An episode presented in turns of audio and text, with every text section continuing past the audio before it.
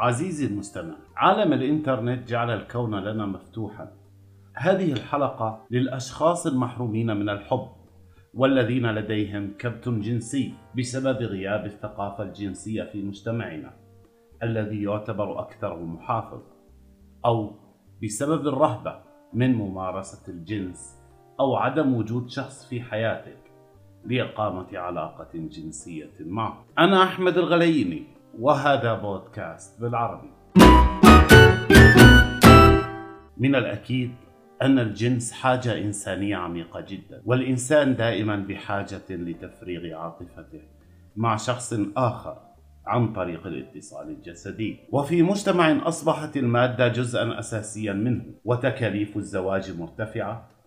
أصبح الكثير يفرغ كبته الجنسي أما في مشاهدة الأفلام الإباحية أو ممارسة علاقات جنسية عبر الإنترنت. والكثير يشعر بالمتعة من هذه العلاقة. والسواد الأعظم من مستخدمي الإنترنت كان لهم علاقة جنسية إلكترونية عبر الشبكة العنكبوتية. والقليل جدا تجده مؤيدا لهذه القضية. والكثير منهم رافضين فهم يرونها خللا في العلاقات البشرية. ومع ذلك لو بحثت في كواليسهم لوجدتهم مارسوا الجنس الإلكتروني. وأعتقد أن الرجال والنساء بالمجتمعات العربية لا يملكون هذه الحرية الكاملة في ممارسة الجنس قبل الزواج وذلك بسبب العادات والتقاليد. ومن الصعب أن تثق أنثى بشاب وتمارس معه الجنس. لذلك تجد أفضل وسيلة هي ممارسته في العالم الافتراضي خلف شاشات كريستالية وخيال.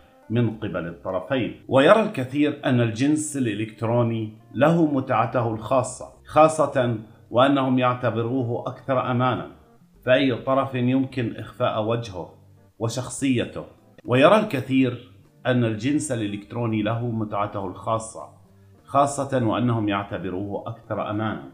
فأي طرف يمكنه إخفاء وجهه وشخصيته أو عدم معرفة اسمه الحقيقي أو حتى يرى صورته. ويكتفي بالكلمات والكتابات عبر وسائل الاتصال المتعددة. والكثير أيضا يراه كلاما فارغا وأنه مجرد صور خيالية لا تشعر باللذة الجنسية فيها أو النشوة الحقيقية.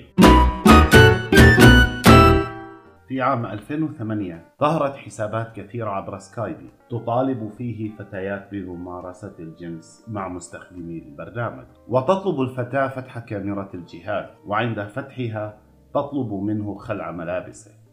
ولتكتمل الحبكة تقوم هي أيضا بفتح كاميراتها وتظهر أنثى بملابس داخلية بيضاء. ولكنها مجرد رسم عبر برنامج 3D وليتبين أنها وسيلة احتيال وابتزاز إلكتروني. لذلك ممارسة الجنس الإلكتروني يجب أن يكون أيضا آمنا ومع أشخاص ذو ثقة. وتقول فتاة في حديث سابق لها معي أنها مارست الجنس الإلكتروني كثيرا فهي تجده وسيلة آمنة لإشباع شهوتها. وعلى الرغم من أنها لا تشعر بالعاطفة تجاه من تمارس معه هذه العلاقة وهذا ما يتعبها غير أن الخجل والعادات والتقاليد وعدم وجود علاقة عاطفية موثوقة جعلت الجنس الإلكتروني أقرب طريق لإشباع رغبتها.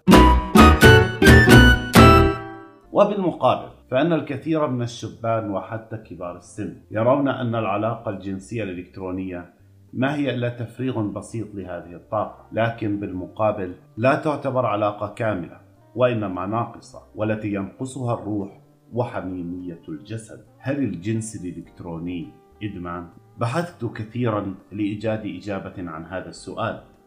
ولكن لم أجد إجابات واضحة وكافية حول هذا الموضوع. ولكن أعتقد بوجهة نظري الشخصية أن الجنس الإلكتروني حل بديل لمشكلة العلاقة الجنسية الواقعية. وأظن أن من يتعود على ممارسة الجنس الإلكتروني أو مشاهدة الأفلام الإباحية يقتلع رويدا رويدا عن العلاقات الجنسية الحقيقية. وحتى تصل لدرجة أن لا تعجبه أي فتاة يراها في حياته الشخصية. وأظن أن الأنثى لديه تتحول إلى صورة خيالية في ذهنه أو عبر شاشة كمبيوتر وأظن أن العلاقة الجنسية الإلكترونية ليست إدمان بقدر ما هي حل إجباري لأزمة العلاقات الجنسية الواقعية. لا نريد أن نطيل في هذه المسألة، لكن الجنس الإلكتروني واقع مر موجود، سببه تكاليف الزواج العالية، وعدم وجود علاقة عاطفية حقيقية، وفقدان الثقافة الجنسية لدى الأردنيين والعرب. لذلك يبقى للجنس الإلكتروني متعة سرية خاصة شبيهة شبيهة بممارسة العادة السرية. في الحلقة القادمة سنتحدث عن التحرش الإلكتروني إلى اللقاء